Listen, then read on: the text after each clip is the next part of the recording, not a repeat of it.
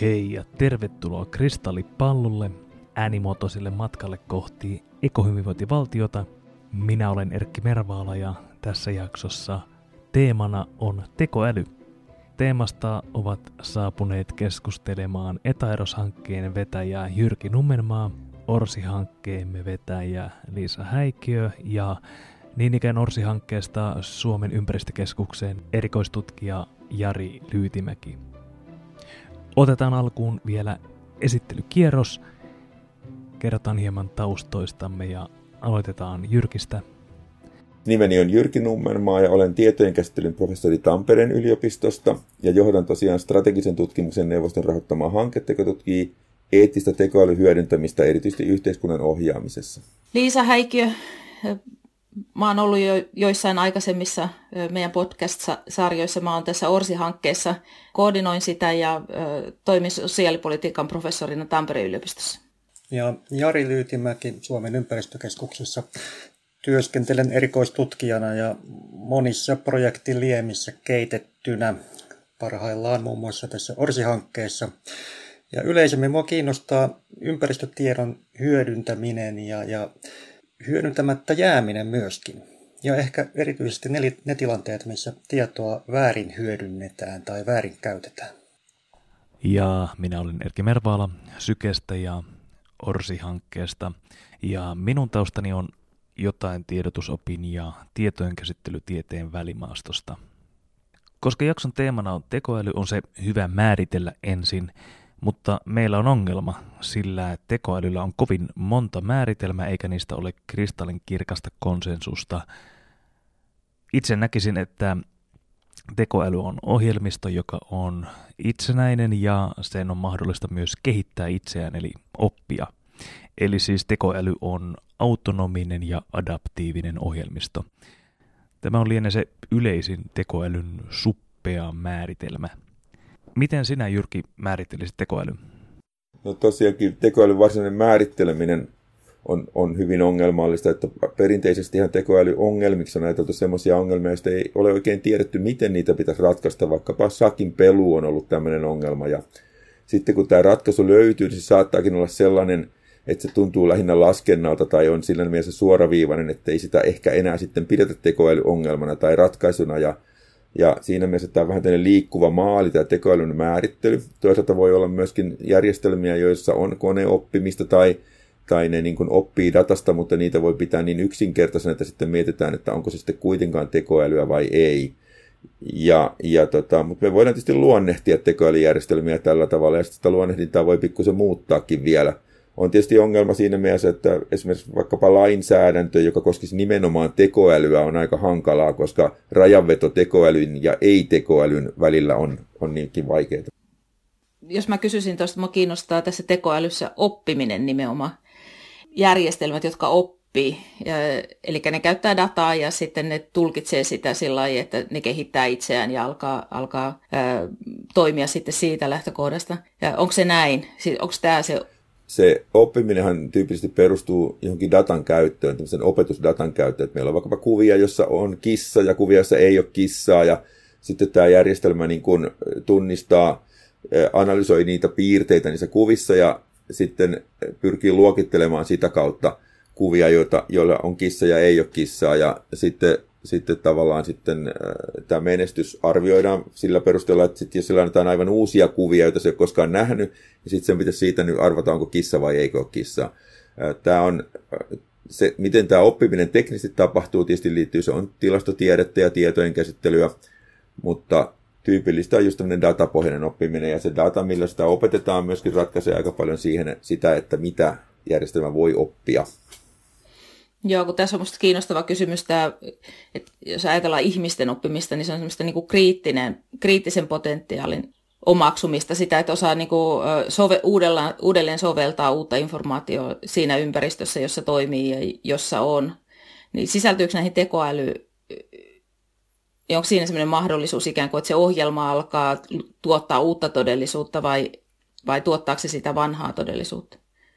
No kyllähän ohjelma tietysti voi tuottaa uutta todellisuutta esimerkiksi siten, että näitä samoja järjestelmiä voi käyttää generoimaan kissan kuvia ja ne voi olla aika futuristisia ne kissat, mitä sieltä saadaan, jos nyt tällä tavalla haluaa ajatella, mutta sitten jos ajatellaan tämmöistä niin kuin käsitteellistä oppimista, niin se on paljon hankalampaa ja, ja siinä ei kyllä olla hirveän pitkälle vielä päästy, jos, jos juuri minnekään.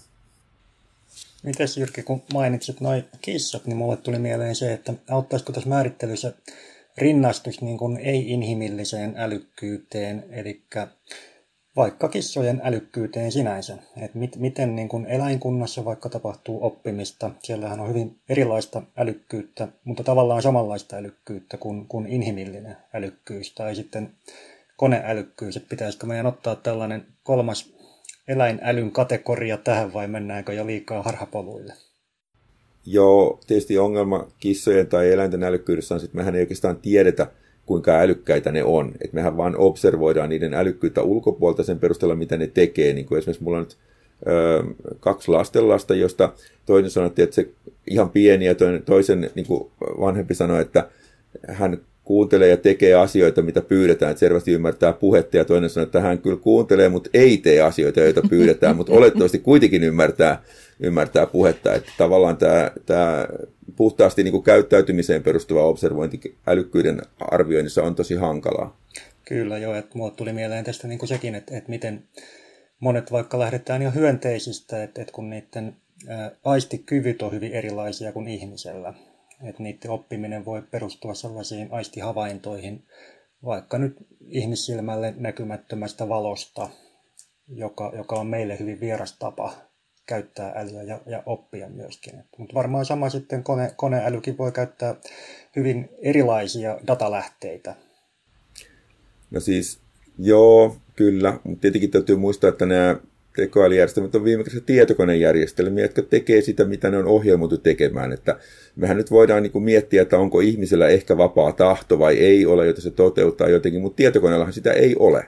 Ja, ja se on niin tämmöinen perustavaa laatua oleva ero, joka pitäisi ottaa huomioon silloin, kun me lähdetään tämmöisiä määritelmiä rakentamaan. Eikä sillä myöskään sellaisia aikomuksia kuin ihmisellä on siinä mielessä. Miten sä ajattelet, että se vapaa tahto vaikuttaa siihen älykkyyteen tai sen ymmärtämiseen tai niihin mahdollisuuksiin? Niin tietenkin on varmaan jossain mielessä avoin kysymys, että onko meillä vapaa tahto vai ei. Niin, Mutta me niin. ehkä niin kuin ajatellaan, että meillä on, ja me voidaan siinä mielessä tehdä tämmöisiä valintoja, joilla me, joilla me niin kuin lähdetään eteenpäin elämässämme, mutta tietokoneella ei tämmöistä valinnanvaraa ole, vaan se toteuttaa sitä, siinä on ohjelmisto, ja se tekee aina samat asiat, jos se alo- aloitetaan uudestaan, ja se näkee saman datan tai samat asiat, asiat tota noin, samassa järjestyksessä samalla tavalla. Että siinä mielessä sillä kuitenkin tällainen niin kuin filosofisesti on merkitystä varmaankin. Mutta sitten taas, jos ajatellaan sitä niin kuin datan haltuunottokykyä, joka kapasiteetti taas on niin kuin ihmis ikään kuin mielen ulottumattomissa ainakin semmoisena tietoisena prosessina, että, että ei pysty havaitsemaan vaikka lukuja ja niiden lukujen välisiä yhteyksiä ja muita, että sehän on ainakin iso ero sitten ihmisen älykkyyteen verrattuna. Mutta tekeekö se koneesta älykkään, se on sitten toinen asia. Niin, kyllä. Mutta se käsittelykyky, siis se tiedon käsittelykyky on erilainen. Joo, kyllä varmasti näin on. Ja sitten tavallaan voidaan ajatella, että tietokone voi suorittaa erittäin monimutkaisen tehtävän, vaikka laskentatehtävä, joka on sille suoraan ohjelmoitu, ja se voi tehdä sen niin kuin ihan oikein. Ja sitten ajatellaan, että onko se sitten älykäs, jos se pystyy vaikka integroimaan funktioita. Mm. Vai onko sitten kuitenkin ihminen älykkäämpi, vaikka se integroi sinne väärin, koska koska tota, tavallaan se kuitenkin, siinä on sellainen tietty älyllinen prosessi takana, mitä sillä tietokoneella ei ole, niin että se, se vertaaminen ja sen kriteerit on todella hankalia. Vähän niin kuin lintu tai kalaparvi, että ne käyttäytyy näennäisesti älykkäästi parvena, mutta onko siellä parviälyä vai ei? Niin kyllä aika isoja kysymyksiä tietysti mielessä on ja liittyy evoluutioon ja sen sellaisiin, että, että tota, että tavallaan on helpompi kuitenkin luonnehtia ja kertoa siitä, mitä tietokoneet tekee, kuin siitä, mitä ihmiset tekee. Ja tästä päästään Etairos-hankkeeseen, jonka keskiössä on eettinen tekoäly. Mitä, mitä se tarkoittaa? Joo, ensinnäkin ihan haluaisin sanoa, että meillä tutkitaan tekoälyn eettistä hyödyntämistä ja se ei ole ihan sama kuin, että puhuttaisiin eettistä tekoälystä ajatellaan vaikka tekoälyjärjestelmä, joka tekee luottopäätöksiä. Ja ne voidaan ajatella, että ne on vaikkapa syrjiviä sillä tavalla, että jos on kaksi henkilöä, joilla on muuten ihan samat tiedot, mutta heillä vaikkapa sukupuoli on eri tai asuinpaikka on eri tai ihonväri on eri ja sitten se päätös on niin kuin erilainen, ää, niin, niin tota, sitähän voidaan pitää niin kuin eettisenä ongelmana, tämmöisenä syrjintänä. Ja se, että sitten voi miettiä, että mistä se johtuu. Että se voi olla, että siellä on jotain tämmöisiä sääntöjä, mitä siihen on kirjoitettu siihen järjestelmään suoranaisesti, tai sitten voi olla, että sitä on opetettu tämmöisellä opetusdatalla, sille on näytetty hyviä ja huonoja äh, luottohakemuksia, ja sitten, sitten tota, se on siitä oppinut jotain malleja, että minkälaisia päätöksiä niistä on annettu. Ja siinä mielessä se voi ajatella, että se on syrjivä, mutta voidaan tietysti ajatella, että se vaan tuo näkyviin yhteiskunnassa olevaa syrjintää siinä mielessä eettisyys liittyy aikeisiin. Jos mä vaikka tönäsen jotakuta epämiellyttävästi, niin se on epäeettistä. Toisaalta jos mä vaikka horjahden ja tönäisen sitten jotakuta, niin se ei nyt välttämättä ole ihan niin epäeettistä. Sitten voidaan miettiä, että olenko ollut riittävän varovainen toimissani. Jos mä oon ollut varomaton ja sitä varten aiheuttanut tämän tönäsyn, niin sitten se on, on kuitenkin niin kuin, niin kuin epäeettistä. Mutta jos mä oon ollut riittävän varovainen jossain mielessä, niin sitten se ei ehkä kuitenkaan ollut epäeettistä, vaan ainoastaan vahinko. Ja, ja tota, nyt jos ajatellaan, mitä noi eh, tietokoneet tekee, niin siinähän on tietenkin nämä aikomukset ei tule tietokoneelta, vaan ihmisiltä. Joku on valinnut laskentamenetelmiä, joku on valinnut opetusdatan, eh, joku on päättänyt ottaa käyttöön tämmöisen luottopäätöksiä tekevän järjestelmän, millä ymmärryksellä se on otettu. Siellä on käyttäjiä, jotka käyttää tätä järjestelmää ja ehkä valvoo sen toimintaa. Ymmärtääkö he, mihinkä tämä järjestelmän toiminta perustuu tai mitä tämä järjestelmä tekee. Että tämmöisiä eettisiä ongelmia, jotka nyt liittyy tähän syrjintään, niin nehän liittyy näiden ihmistoimijoiden toimiin siellä taustalla.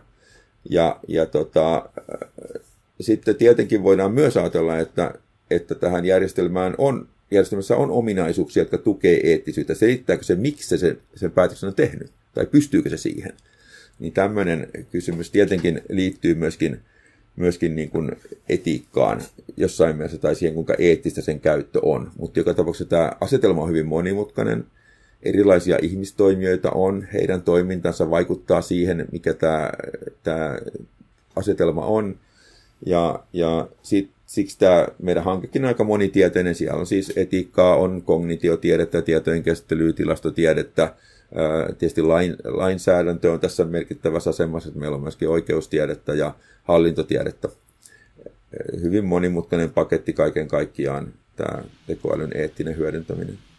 Tietysti voin ottaa vielä esimerkiksi tämän klassisen ongelman, missä ajatellaan, että jos vaikka auto, jota ohjaa tekoäly, että sen pitäisi törmätä, niin kun, se joutuu törmäämään johonkuhun, että törmääkö se siihen mummoon vai lastenvaunuihin vai mihinkä. Ja, ja tota, sitten mietitään, että että tota, mikä se eettisesti oikea ratkaisu on. No ihminen ehkä ei, ei yrittäisi kuitenkaan törmätä kehenkään, vaikka sitten joutuisi törmäämään johonkuhun. Mutta tavallaan se kysymys, mitä mä en oikein näe koskaan esitettävän, on se, että onko se yleensä eettisempää laittaa tämä hankala päätöksenteko kuitenkin ihmisen harteille vai tietokoneen harteille. Ihminenhän kärsii ehkä loppuelämänsä siitä valinnasta, minkä hän on tehnyt, mutta tämä tietokone ei sillä tavalla kärsi siitä jolloin, jolloin niin tavallaan tämä eettisen, eettisyys tekoälyjärjestelmän käytössä on, on paljon monimutkaisempi ja erilainen kysymys kuin mitä monet ehkä ajattelee. Mm, onko siinä myös vastuun ulkoistamista tahoille, jotka ovat tämän algoritmin luoneet? No tavallaan kyllä tietenkin voidaan ajatella, että joku, joka on ohjelmoinnin järjestelmää, voi sitten niin kuin elää hirveässä tunnon tuskissa loppuelämänsä, mutta toisaalta tietenkin on myös niin, että nämä järjestelmät on hirveän monimutkaisia ja ei ole niin kuin helppo ehkä sitten tajuta, että tässä oli nyt niin kuin henkilö X, joka on ollut tämän järjestelmän kehittämisen kanssa tekemässä, ja hän on niin kuin tappanut näitä henkilöitä jotenkin mukamas, että, että se, se, se ei ihan toimi näin kuitenkaan. Niin, ei, ja sitä valtavaa datamäärää, johon se algoritmi perustuu, voidaan myös, voidaan myös osaltaan pitää vastuussa.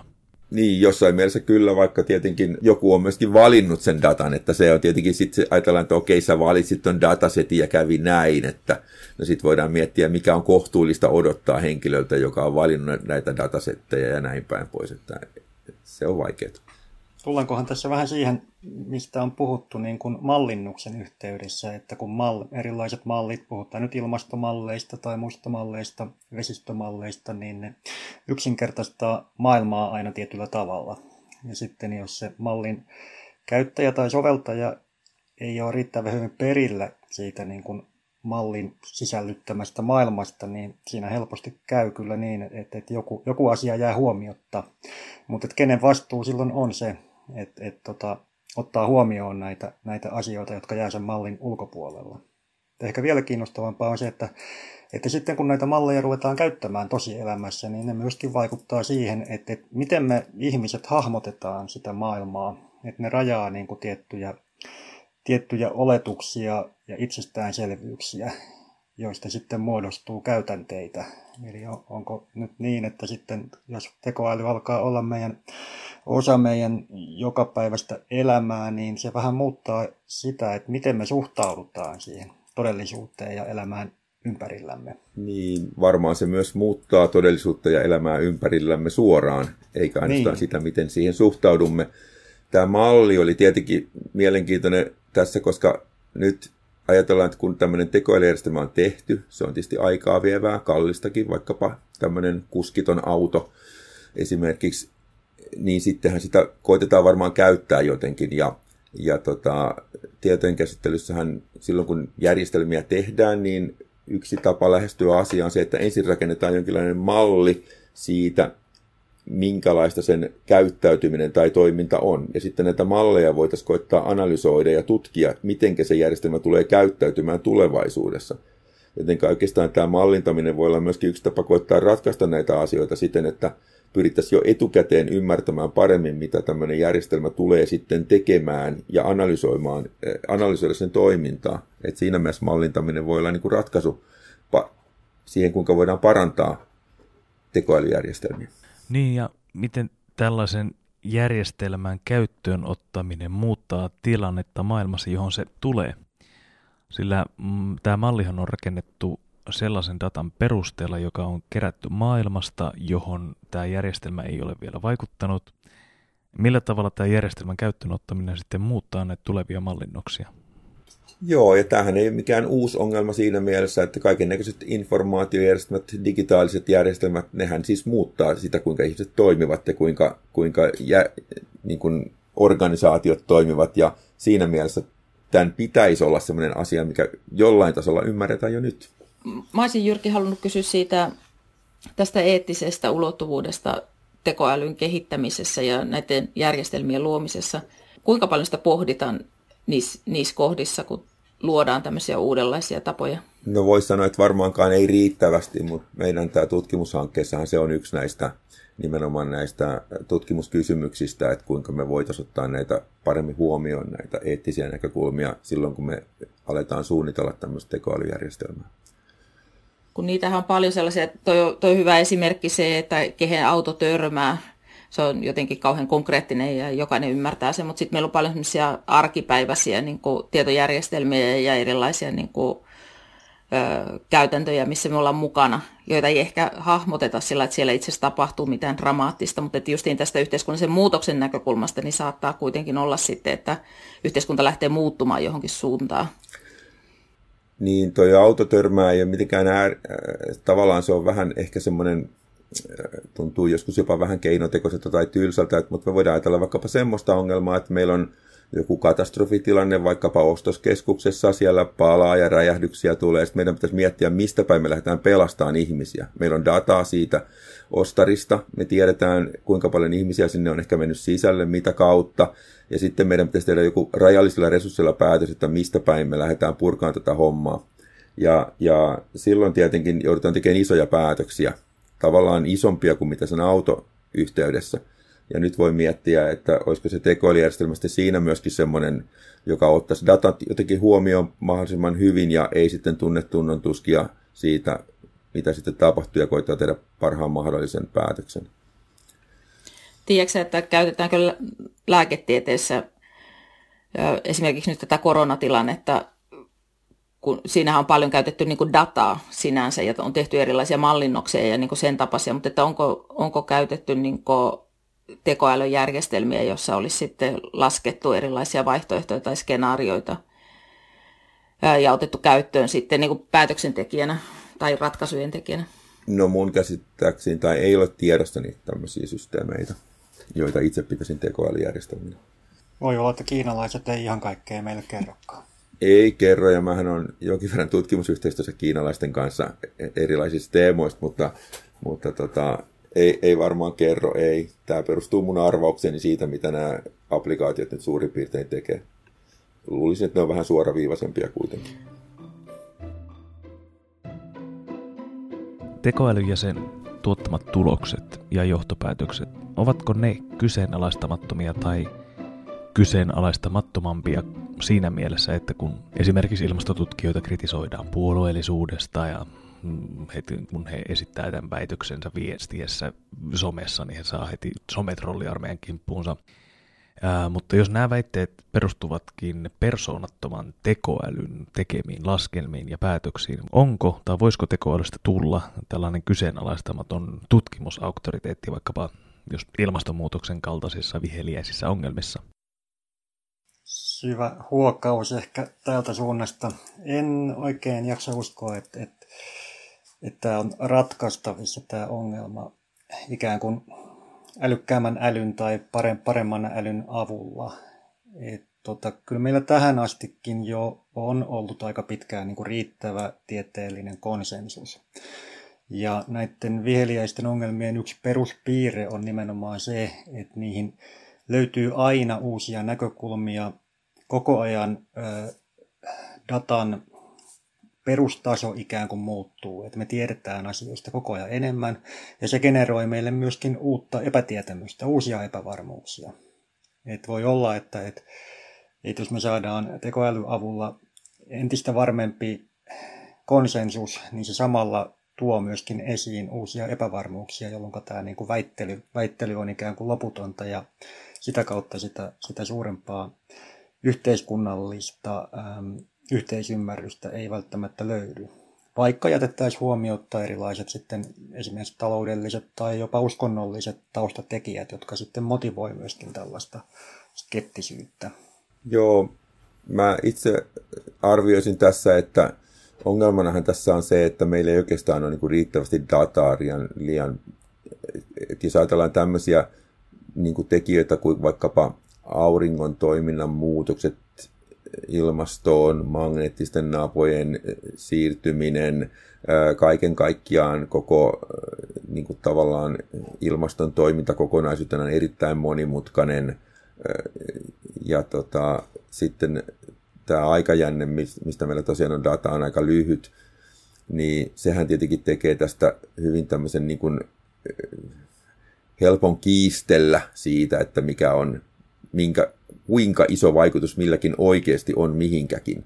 Ja siinä mielessä mä en oikein usko, että tämä on ihan kauhean helppo, helppo asia niin kuin ratkaista tämmöisellä koneoppimisellakaan, koska, koska nyt sitten tavallaan törmätään siihen koneoppimisen rajoitukseen siinä mielessä, että sitä dataa pitää olla riittävästi ja se pitää olla riittävän samankaltaista ää, siihen vastattavaan ongelmaan nähden.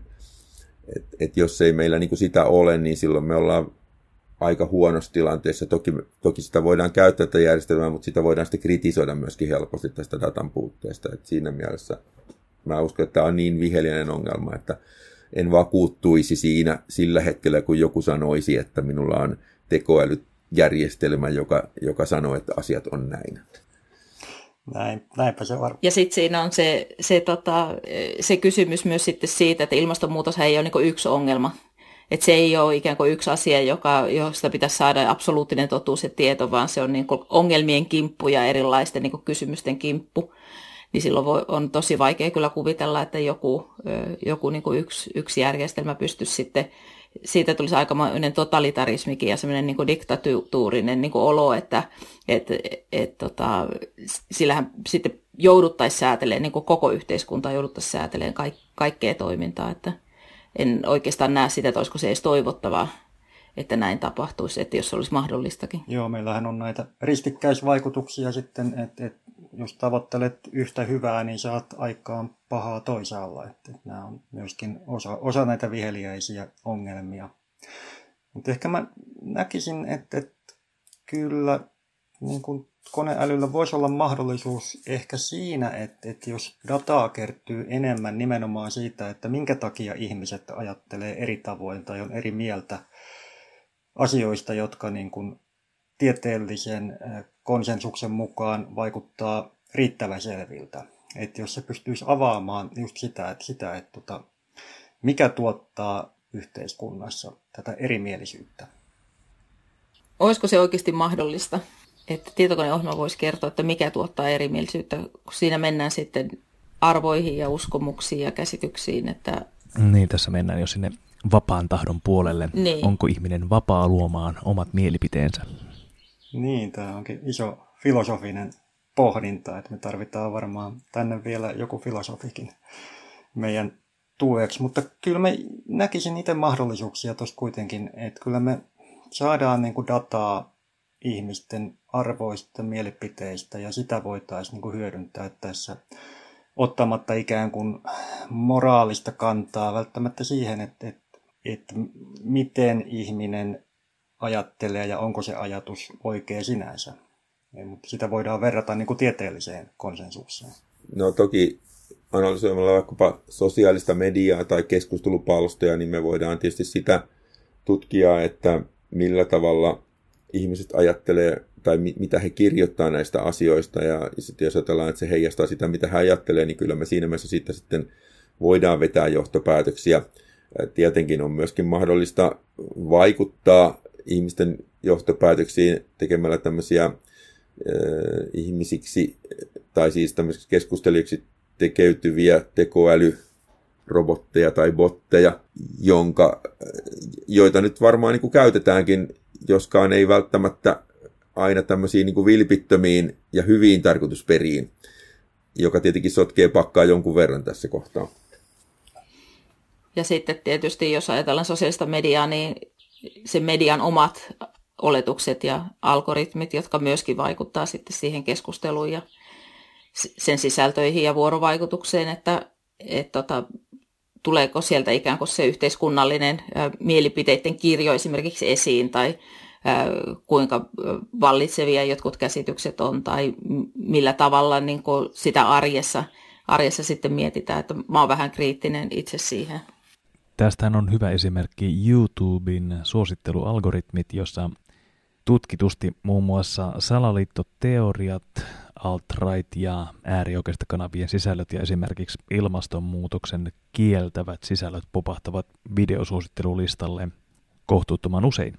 Eli mitä näiden videoiden tarvitsee sen algoritmin perusteella saada aikaan? Tunteita, kommentteja ja jakoja, reaktioita. Jos näitä suuria tunteita herättävä video ei ole niin sanotusti yhteiskunnan konsensuksen tai demokratian kannalta hyvä tai rakentava, mutta saa kuitenkin valtaisen määrän tunnetta ja reaktiota aikaan, niin sen kaltaiset videot nousee näissä suosittelualgoritmeissa korkeammalle kuin sellaiset, jotka sit rakentavat konsensusta ja ovat sellaisia, josta voi tykätä, mutta jotka eivät sitten ehkä kuitenkaan herätä sellaisia reaktioita tai kommenttien tai katsontaketjujen sarjoja.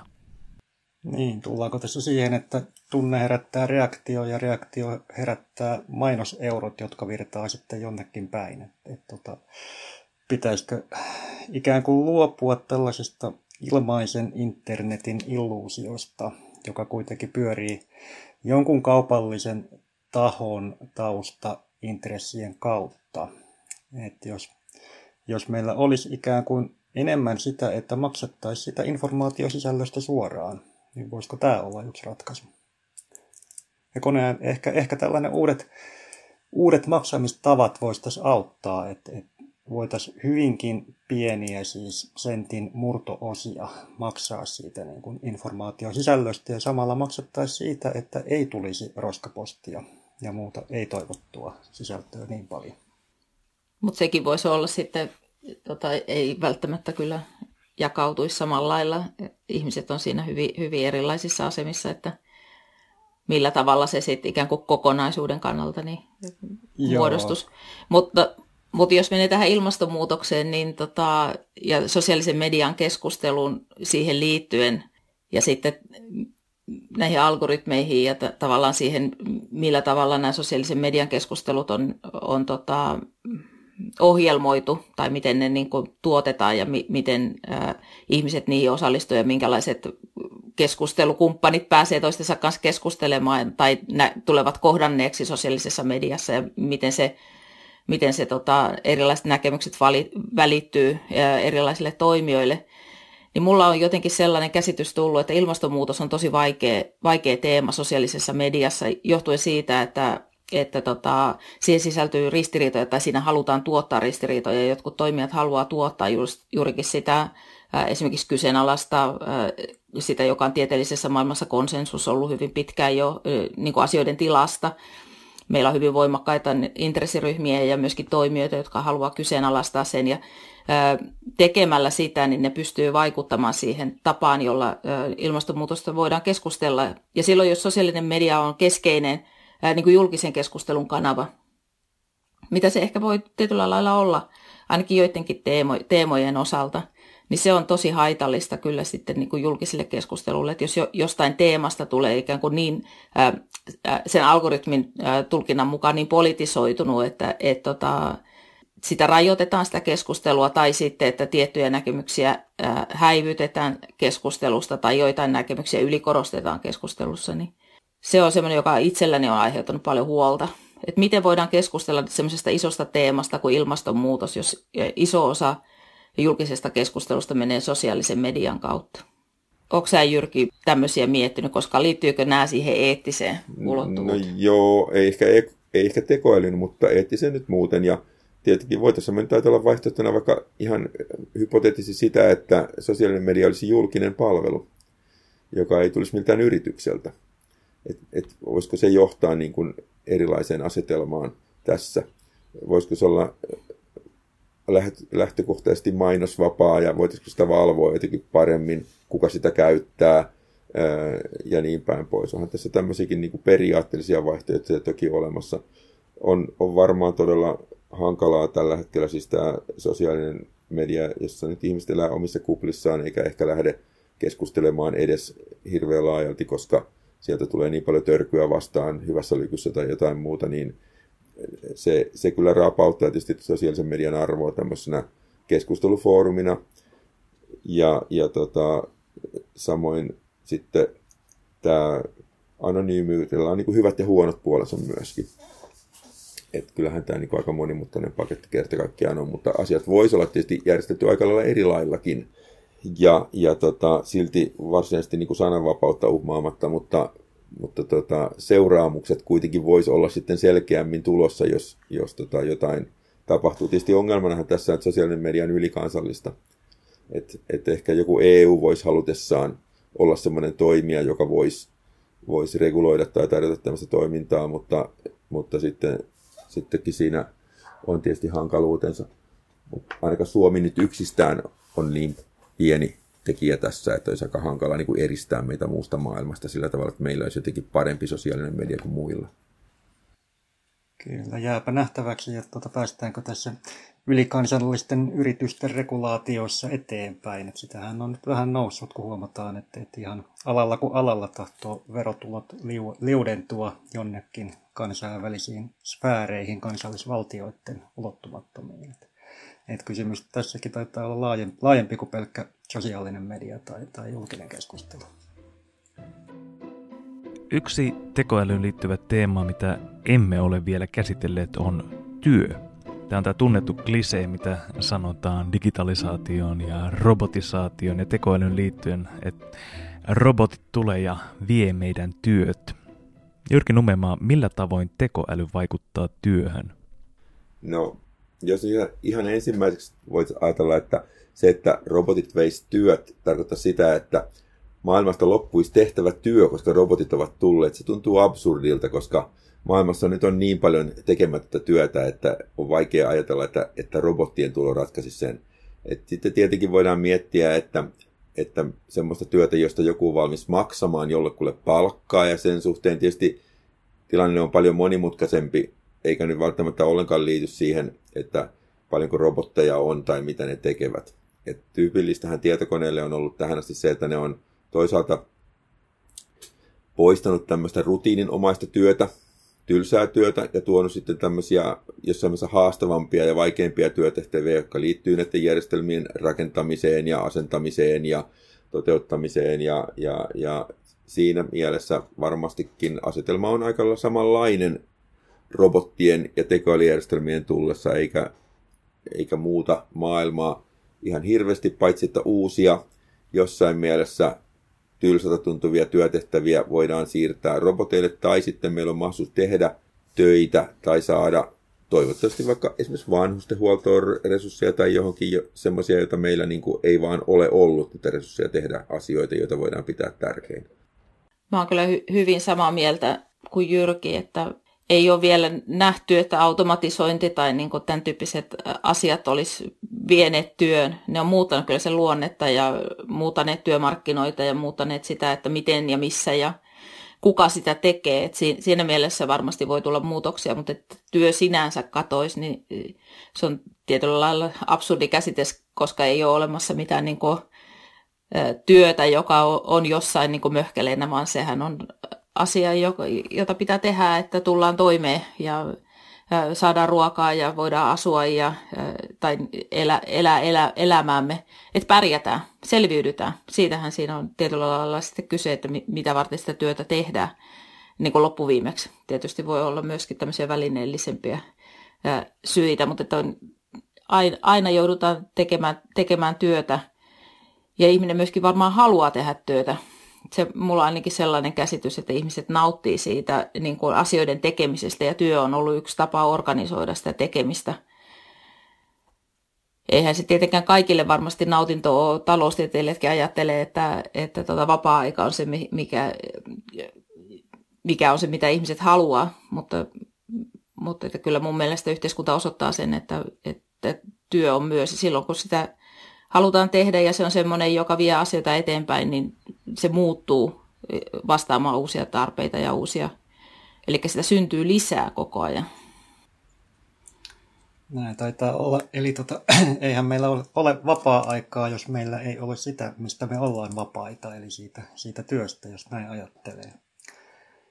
Mutta tota, en itsekään näkisi, jos ajatellaan nyt vaikka niin kuin ympäristökysymysten hallinnan kautta, että et, tota, onko, onko tässä työn murroksessa suuria uhkia, niin enemmän näen kyllä mahdollisuuksia. Että ihan jos lähtee vaikka siitä, että, että minkälaisia mahdollisuuksia nyt vaikka on robotiikalla esimerkiksi jätteen lajittelusta, jossa on Suomessakin hyvää kehitystyötä ollut, että, että pystytään paljon tarkemmin, turvallisemmin, varmemmin lajittelemaan vaikka vaaralliset jätteet vaarattomista ja eri, eri jätejakeet. Mutta siinäkin mielenkiintoista on, että nämä ajatukset niin kuin tällaisesta työn teknologisesta murroksesta ehkä on aika helposti ylimitotettuja.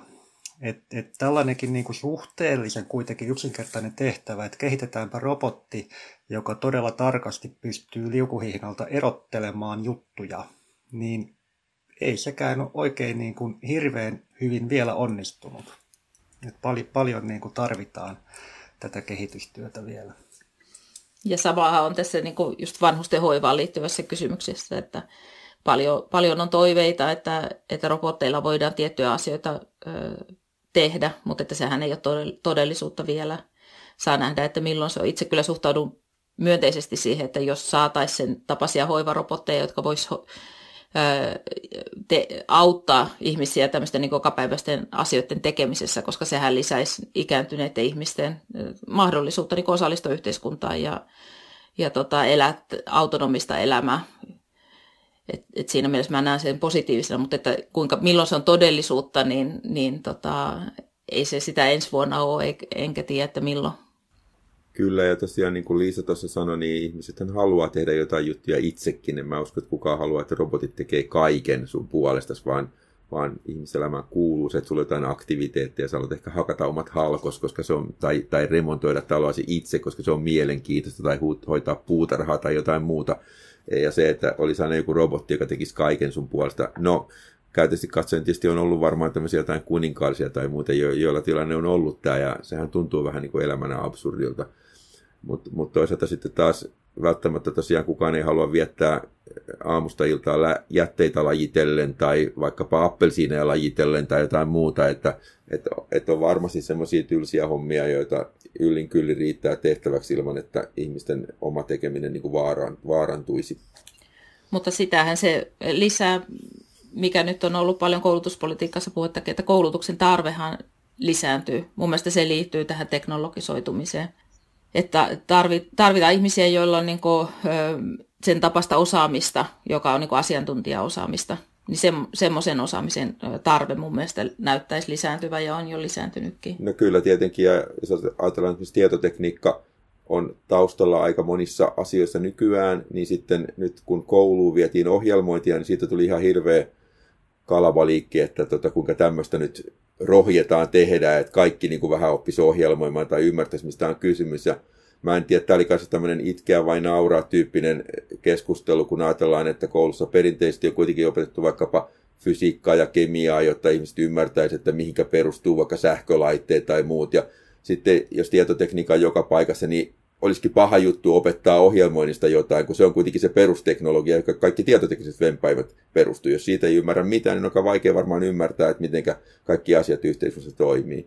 Ja lisäksi se antaa vielä eväitä ehkä tämmöiselle jonkinlaiselle filosofille pohdinnolle, joka liittyy ihmisyyteen. Että mun mielestä oli niin kuin erittäin keskeinen oppiaines, joka, jota on odoteltu jo pitkään kouluihin, mutta kuitenkin tämä perinteinen ruikutus ja valitus ja erilaisissa kirjoissa reklamointi, niin sitähän oli ihan uskomattomasti siinä vaiheessa, kun tämä tuli tämä ohjelmointikouluihin. Plus, että sen lisäksi tietenkin me tarvitaan ihmisiä, jotka, jotka ottaa näitä tietotöitä tehdä, tehdäkseen ja, ja, ja tota, sitten jos ohjelmointi on kouluaine, niin sä voit jo siellä ehkä kiinnostua asiasta, joka on ongelma, koska meillähän on sitten toisaalta esimerkiksi monet tytöt ei ehkä kiinnostu tietotekniikasta tällä hetkellä tai ei hakeudu opiskelemaan. Ja sitten meillä on tietysti poikia, jotka ei yleisesti muuten ehkä selviä koulussa kovin hyvin, mutta heillä olisi potentiaalia kuitenkin tämän tietotekniikan puolella. Joo, kyllä sitä varmasti voi pitää niin kuin kansalaistaitona, että itse, itse ajattelen kyllä myös näin, että on hyvä, että perustiedot olisi, olisi kaikilla. Ja justiin sen semmoisen yhteiskunnan luonteen ymmärtämiseksi. Että se, se asia, josta ei ole tänään keskusteltu ja eikä varmaan nyt sen kummemmin kannata keskustellakaan, niin on se, että mitä se teko, tekoäly tekee ihmisten toiminnalle, ja se vähän liittyy tähän työhönkin, niin sehän tekee monista asioista niin kuin näkymätöntä. Että silloin kun se tapahtuu erilaisissa virtuaalisissa ympäristöissä tai erilaisten koneiden tekemänä tai tai tota, järjestelmien puitteissa, niin siitä tulee sellainen näkymätöntä, että jos ei tiedä, että semmoista on, niin sitä ei arkielämässä havaitse.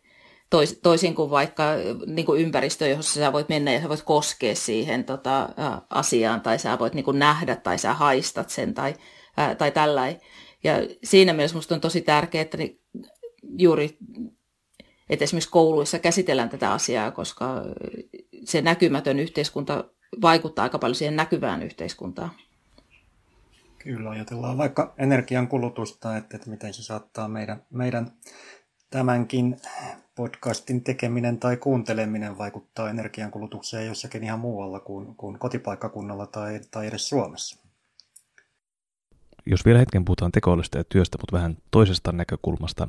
Tekoälystä puhutaan joskus apurina, alaisena tai kollegana, mutta entä jos tekoäly olisikin työnjohtaja, ottaisiko ihmistyöntekijä ohjeita vastaan tekoälyjohtajalta?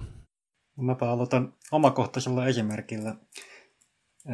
Tänään täytin työaikailmoituksen järjestelmässä, joka ehkä, ehkä jollakin tavalla ei edusta kehittyneintä tekoälyä tai tekoälyä ollenkaan, mutta siinä on hyvä esimerkki tällaisesta järjestelmästä, joka, joka ehkä on vähän epä, epätekoälyjärjestelmä, ei välttämättä käyttäjän kannalta parhaalla mahdollisella tavalla toteutettu, mutta kuitenkin jo tällainen hyvinkin yksinkertainen järjestelmä ohjaa meidän käyttäytymistä jo nyt. Et, et tota, kyllä tässä paljon miettimistä on, että mitä sitten, kun nämä järjestelmät tulee oikeasti älykkäämmäksi, että millä tavalla ne meidän työntekoa ohjaa, eikä pelkästään yksinkertaisia tehtäviä, vaan ihan, ihan vaikka tutkijan arkipäivää. On tietysti monia tapoja, joilla tekoälyjärjestelmä voisi olla kumppani. Se voi vaikkapa varoittaa turvallisuusriskeistä, joita se tunnistaa. Jossain yhteydessä se voi auttaa ehkä täyttämään sen tunti, tuntiraportin oppien siitä, mitä sä oot tehnyt ja kuinka ja kuinka sä haluat sen täytettävän. Ja, ja, tietenkin myöskin johtamiseen liittyy tämmöisiä rutiinitehtäviä, joita, joita se voi sitten auttaa johtajaa tekemään sillä tavalla niin kuin vapauttaen sitten työaikaa johonkin sellaiseen, jota tekoälyjärjestelmä ei voi tehdä. Että nämä nyt on ilman muuta semmoisia tekoälyn käyttökohteita, joista on varmaan aika helppo olla sitä mieltä, että, että se on hyvä asia, että tämmöisiä tehtäisiin. Mä luulen, että se tulee vaihtelemaan tosi paljon eri työ, työtehtävissä ja eri, eri tota, toimialoilla, että siinä, siinä mielessä voisi olla esimerkiksi niin kuin mahtavaa, jos itse osaisi ohjelmoida vaikka jotain tiettyjä asioita ja sitten kun tulisi joku ongelma vastaan, niin ottaisikin tai osaisi luoda niin kuin tämmöisiä ympäristöjä ja tämmöisiä ohjelmia, jossa sitten, sitten tota, voisi käyttää hyödyksi sitä koneoppimiskapasiteettia ja sitä tiedonkäsittelykapasiteettia, mutta mulla ei ainakaan tämmöisiä kykyjä ole, jolla se tietysti rajaa sitä kumppanuutta niin kuin siitä, siitä lähtökohdasta, että silloin joku toinen tekee mulle sen kumppanin, jos se joskus kohtaa, jossain kohtaa on kumppani.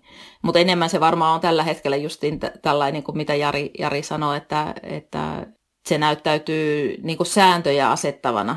Ja niitä sääntöjä on noudatettava, koska tietyt asiat, esimerkiksi organisaatio edellyttää, että tehdään tietyllä lailla, ja silloin sä noudatat niitä sääntöjä, eikä se tunnu varsin, tai se ei aina tunnu kumppanilta. Se saattaa tuntua myöskin tämmöiseltä hyvin, hyvin tota, ulkokohtaisesti määräytyvältä asialta.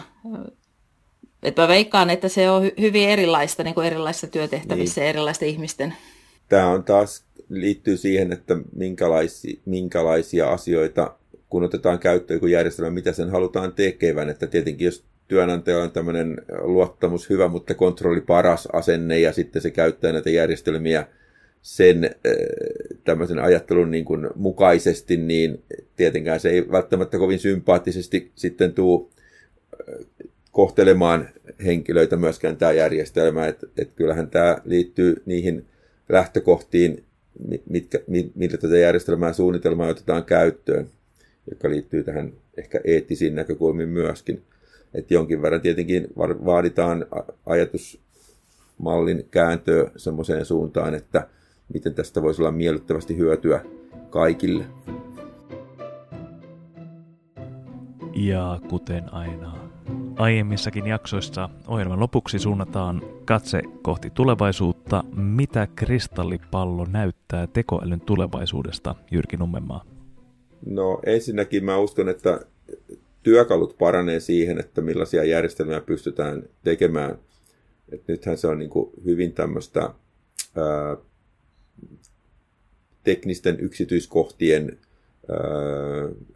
hallintaa ja ratkaisemista, että hieman tämmöisiä niin korkeamman työkaluja tulee siihen, ja sitten myöskin uskon ja toivon, että tulee työkaluja siihen, että tosiaan näitä järjestelmiä voidaan mallintaa ja analysoida etukäteisesti tai niiden toimintaa, niin kun niitä otetaan käyttöön, ja ymmärrys myöskin siitä paranisi, että mihinkä tämmöisiä järjestelmiä parhaiten voitaisiin käyttää niin paranisi. Nämä on sellaisia positiivisia asioita, jotka mä toivon, että, että tulee tulevaisuus tuo tullessa mun kristallipallosta näkyy se, että esimerkiksi tämä Etairos-hanke tulee tuottamaan semmoista valtavan tärkeää tietoa, jota globaalisti tarvitaan tämän niin tekoälyn, tekoälyn eettisestä käytöstä ja niistä, niistä lähtökohdista. Mä uskon, että se eettinen näkökulma tulee painottumaan tulevaisuudessa, kun mietitään näitä, näitä tota järjestelmiä ja ratkaisuja – ja uskon myöskin, että se kunnianhimon taso ehkä, ehkä siinä nousee, että, että millä tavalla yhteisiä ongelmia tai yhteisiä asioita voidaan, tota, niiden ratkaisujen löytämistä voidaan edistää tekoälyn keinoin. Ja minun kristallipallossa on hyvinkin positiivinen näkymä inhimillisen viisauden renesanssista, joka juontuu siitä, että, että tällaisen pienen välivaiheen kautta, että Et esimerkiksi jos ajatellaan ilmastokeskustelua, niin meille tulee valheen korjaustekoälyä, joka pystyy reagoimaan erilaisiin fake news-tyyppisiin argumentteihin, joita paljon on. Mutta sitten meille tulee tietysti tällaisia valeuutiskoneälyjä, jotka entistä tehokkaammin tuottaa näitä, näitä valeuutisia. Mutta selvää on, että tämän kilpajuoksun voittaja ei löydy koneälystä, vaan ehkä juuri siitä inhimillisestä viisaudesta, joka osaa asettaa sitten nämä tota, koneälyoppimiset oikeaan kontekstiinsa.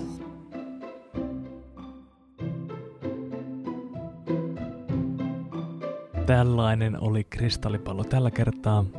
Tekoälystä keskustelivat Etars-hankkeen vetäjä Jyrki Nummenmaa, Orsi-hankkeen vetäjä Liisa Häikiö ja Suomen ympäristökeskuksen erikoistutkija Jari Lyytimäki. Minä olen Erkki Mervala ja ensi kerralla ohjelmamme teemana on yritysvastuu. Lähettäkää palautetta orsi at ympäristö.fi. Niitä on aina mukava lukea. Ensi kertaan. Hei hei!